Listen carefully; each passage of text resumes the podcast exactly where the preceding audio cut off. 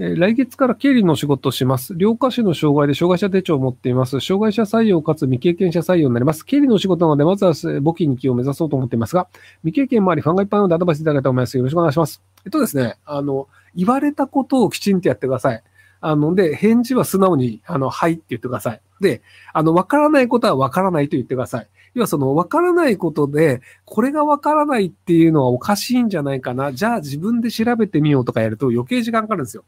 なので、わからないことはすぐわからないと言ってください。で、あと、なんかこれって本当に必要なのかなと思うようなことでも言われたことは必ず従ってやってください。あの、会社というのは別にその上司が言うことを言われた通りにやるというのをやるための組織というのがあるので、なので、あの、自分なりのやり方とかはまだ最初は目指さなくていいんじゃないかなと思います。植木屋の個人業主37歳の人で25歳の時に独立して12年。えー人を雇うか悩んでいます。えー人を雇えば一人より作業的に楽になるわかるんですが、雨で休んだり急な子供の熱に対応できなくなりますし、従業員の人生を背負うと考えるとストレスで負けそうで思いません。えー負けそうで雇えません。えしかし将来を考えると現場を分けたり、私が風でも払ってくれるので雇った方がいいと思います。私はこのままでしょうか？それとも気持ち切り替えて人を雇い育っていくべきでしょうか？えっと、雇うのではなく、多分仲間の植木屋と連携する癖をつけた方がいます。あの、雇った時に、その雇った人が自分の言う通りにちゃんと働いてくれるのかとか、その人を育てられるのか。で、あと育てた人も独立して逃げる可能性があるんですよ。要はその自分が休みたい時のために育てたとして、でも結局逃げちゃいましたっていうと、え、何のために降ろさせたのってなっちゃうので、なので、同業の植木屋に頼むようにしてください。要は仲のいい同業の植木屋をいっぱいその作って、で、ちょっと今日無理だからこれ代わりお願いできないみたいな。で、その、自分のこいつはいいやつだなと思う人を弟子にして育てて独立させるというのならありだと思います。要はそのずっと自分の部下として、そのなんかあの便利な時に使おうじゃなくて、あの独立するための手段をいろいろ教えてあげるよって教えてあげて育てて、で独立してっていうのの後に、じゃあそのなんか自分が休みが欲しい時にちょっとお願いみたいなっていう感じの、あのその部下とかではなく、あある程度こう、同じラインの同格の人を作った方がいいんじゃないかなと思いますけども。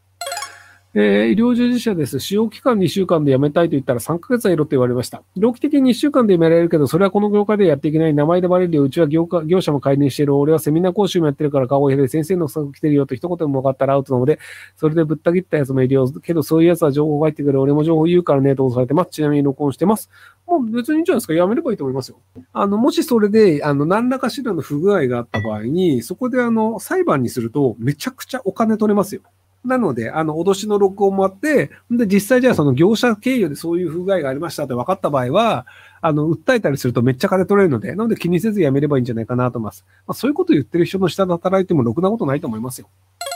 えーエンジニアです。ADHD 的な性質がある上司のもと働いてます。優秀な上司で数字も出していますが、自分の言ったことを忘れる、仕事をどんどん取ってきて、スケジュールがターン、不機嫌になると当たり散らすなど困っています。良い調整役の人員があると良いのですが、いないのでチームが炎上中です。チームを成功させるのに僕はどう振る舞えばいいでしょうか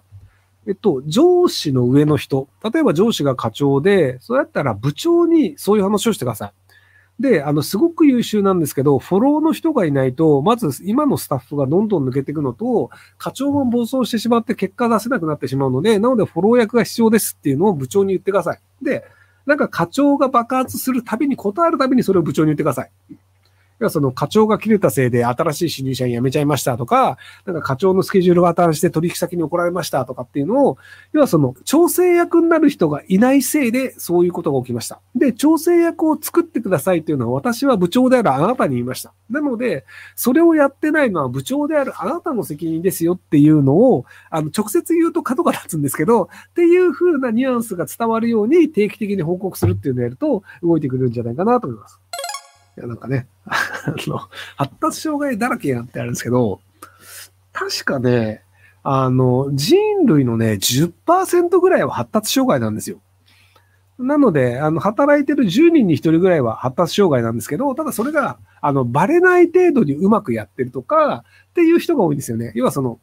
能力がそんなにないっていうのがあれば、ただの無能だよねでスルーされるんですけど、その、たまに、あの、能力めっちゃ高いけど発達障害っていうタイプの人がいるんですよ。あの、多動症と言われるタイプの人とか。で、あの人たちっていうのは、社会でそれ役に活活躍するんだけど、明らかになんかちょっと病気入ってるよね、みたいなので、なんかそういう人多いようになるんですけど、あの、10人に1人は大体そうなんです。はい。えー実家で父の農家を手伝ってます。給料を多めにもらって、ニーサ枠と枠外でも投資をし続けて資産経営した後に、えー経営継承や生前贈与、相続を一切放棄してファイヤーを目指すことは、この農業は人口減などの観点からメリット、デメリット、アドバイスと考えてご教授ください。えっと、まず自分の人生を考える上で、今後の農業や人口減などの観点とかって入れる必要ないですよ。あの、ファイヤーしたいっていうのが多分元々の本人の目標なんだと思うんですよね。で、ファイヤー、まあ、早期退職、早期引退をした後に、それでも農業をやりたいと思えばやればいいと思います。で、それでもなんかその人口減とか今後の農業とかどうにかしたいんだったら、じゃあ自分で農業法人作るとかやればいいと思います。なので、その自分がやりたいことをまず叶えた上で、その上で社会がどうなるべきかっていうのに、その余力を使った方がいいと思うんですよ。なんかあの、無職が日本を憂えたりするじゃないですか。なんかその、無職のくせに、あの、こんな日本じゃダメだ とか、いやいや、そう、お前がダメだよ、みたいな。まず働けよ、お前が、みたいな。なんで、なぜか無職ほど日本を憂うんですよ。いやいや、お前日本憂う前に、まず日本人からお前憂われてるよ、みたいな。なので、まずあの、自分の目標があるんだったら自分の目標を達成して、で、その後に余力で他人だったり日本だったりっていうのを意識すればいいんじゃないかなと思いますけど、はい。